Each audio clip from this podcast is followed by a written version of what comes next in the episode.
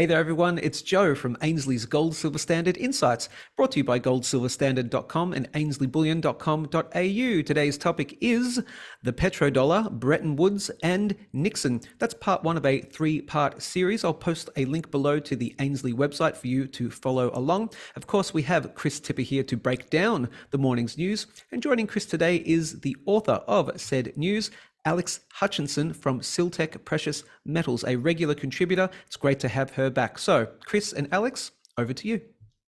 Thanks, Joe. To properly understand where we are currently in the markets, it's important to take a look back into our history to see where we came from. Today, Alex is joining us after taking a closer look at the petrodollar system and its origins as a solution to the financial crisis that was happening at the time to see the implications for where we are now and going forward. With the US dollar pushing back up to extreme highs, the potential for a new system to emerge is growing by the day, as it increasingly looks like the status quo is no longer fit for purpose and is potentially going to crash the global economy in a way that could take decades to rebuild from. So thanks for joining us to discuss all of this and welcome back, Alex. Oh, thank you for having me, Chris, and nice to see Joe again too. Well, let's let's jump in, and and that article was great today, and I know that's the first part that you're looking at. A few parts to this, um, giving us that sort of background and history. But can you give us that sort of big picture overview of what what happened historically and and how we sort of got to where we are today? So obviously, we've talked a lot recently about what's been going on with the US dollar and causing inflation across the world. And what I'm trying to look at at the moment is where where how the uh, petrodollar started and why it started. So we need to look back when the previous currency, reserve currency, was going on.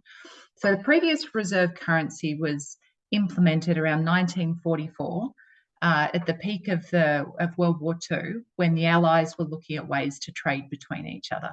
Now, how they implemented it was under a thing called Bretton Woods, which was named after an area in the US that um, the deal was signed. Mm-hmm. So with Bretton Woods, it was the gold standard, and the US dollar was pegged to gold, and all other currencies were pegged to the US dollar.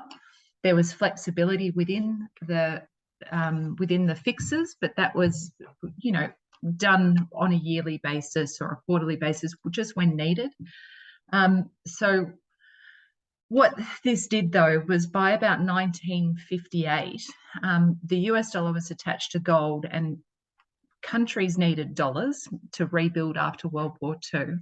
So basically, the European countries were devaluing, so to speak, their dollars against the US dollar.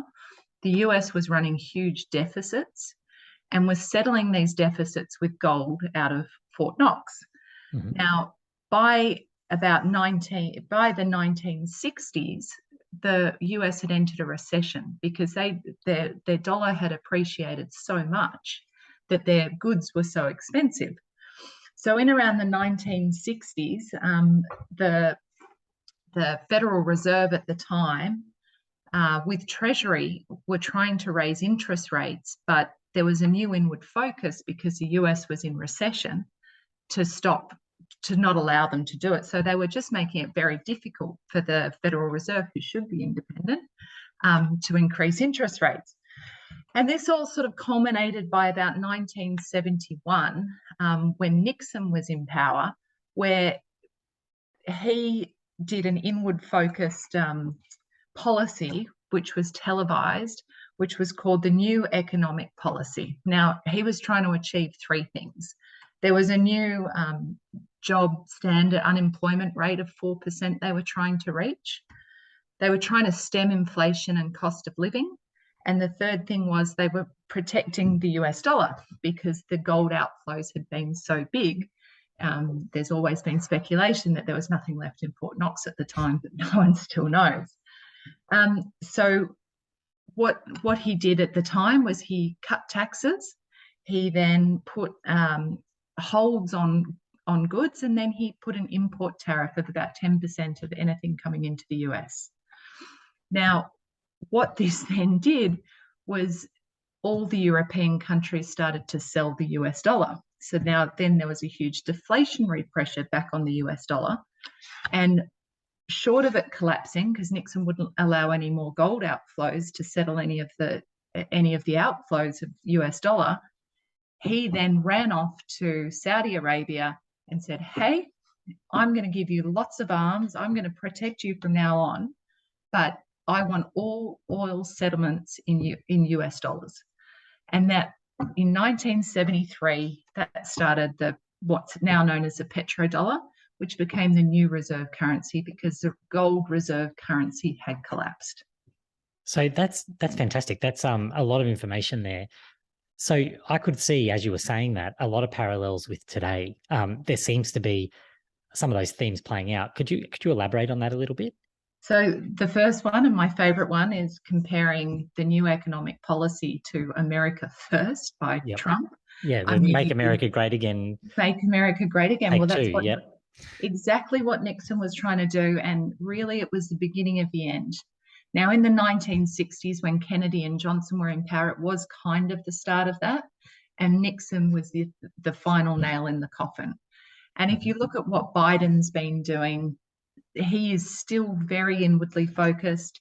He criticised the UK Prime Minister the other day for raising taxes, yet he his his spend on um, on infrastructure and all these policies are highly inflationary, just like her tax cuts, but he's allowed to criticize them. And I found this fantastic quote um, from George Pompidou, who was the French uh, prime minister back in the 1960s. Now, the, the French were probably the smartest European country at the time. They were making sure they got their gold on every exchange. So they were the ones draining the reserve. So they were highly critical of the gold currency at the time. And his line was the international monetary system is functioning poorly because it gives advantages to countries with a reserve currency. These countries can afford inflation without paying for it. So sounds a lot like the petrodollar now. Absolutely. So we knew that back then, yet we still carried on anyway. And here we are all these years later in the exact Yep. same situation. Exact That's- same situation. I it I find the whole thing quite crazy because I know um, that it has been building, and I know we're starting to see some trade happening outside of the US dollar. Um, if you look at the BRICS, for example, we've got 20% of the world GDP and over 40% of global population sitting in those countries, or the BRICS plus now, because I know they're sort of looking to expand a little bit. Yeah. You compare that to the US having 16% of GDP and just over 4% of the population, you go, well, you know, that there's a disparity there um, that's really being papered over by the strength of the US dollar and the fact that they have that as a reserve currency. Yeah. So there's a lot of things going on. I mean, you've got the BRICS countries talking about directly trading with each other in oils and commo- in oil and commodities, um, which would be a threat to that Yeah. petrodollar system. Um, and you've even got, I know um, we were talking earlier about uh, China potentially looking at alternatives to the SWIFT system and Russia wanting to get on board that. Obviously, they were booted out of that system. Yeah. Um, so, you know, there's there's a lot there's a lot of potential issues around the edges here. Um, if you try to uh, sort of step back a bit from the US, so when you're talking about them being very internally focused, if you start to move that focus out internationally, the rest of the world isn't necessarily going to accept an America First policy in this day and age. I wouldn't think. Now, I, I think, you know, the, this US reserve currency, I think what Nixon did back in 1973 was clever and a fluke. And Yeah. if you look at, you know, who US was protecting back then, well, it was the Middle East. Well, I don't think they've got many friends left in the Middle East. They certainly don't have many friends left in Asia.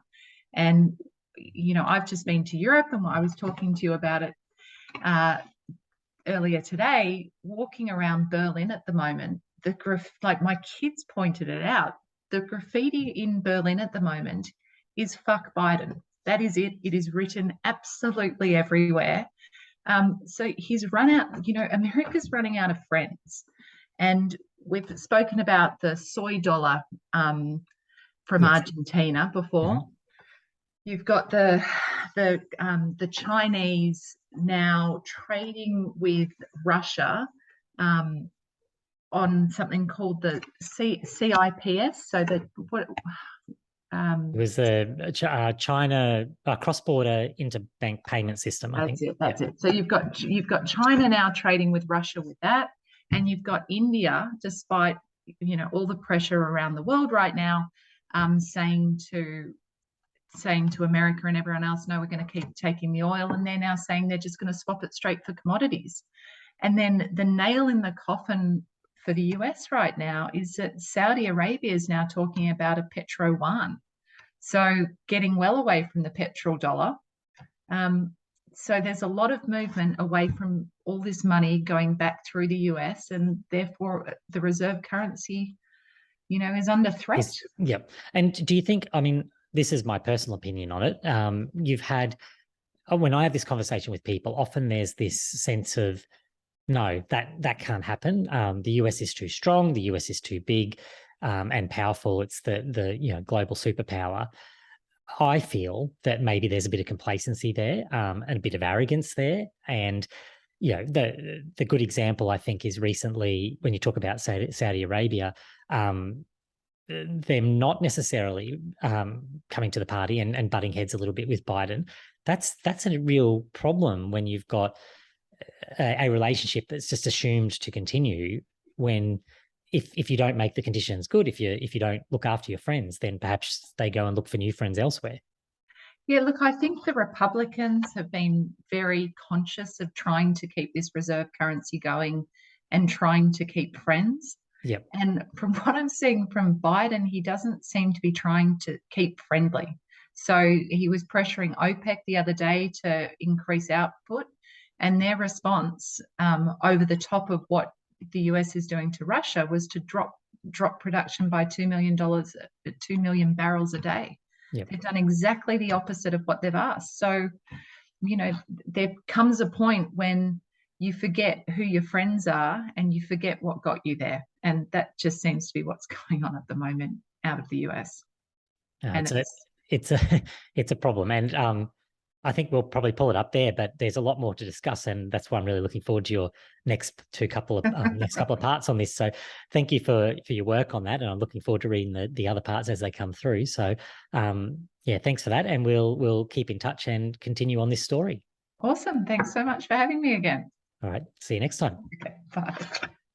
Well, once again, thanks for being on the show, Alex and Chris. I'll see you on the next one. And of course, for the audience, head over to the Discord channel. That's discord.gg forward slash gold, the perfect way to continue the conversation. Chris will be on there for the next one or two hours after the upload of this video. So ask your questions, you'll get a response, and Give us your feedback. We really want to hear from you. Of course, I want you to subscribe to the YouTube channel. That's youtube.com slash Ainslie Bullion for the wide range of informational videos that you get five days a week, including specials as well. So check that out. And of course, while you're on the internet, head over to goldsilverstandard.com. That's bringing gold and silver into the digital world.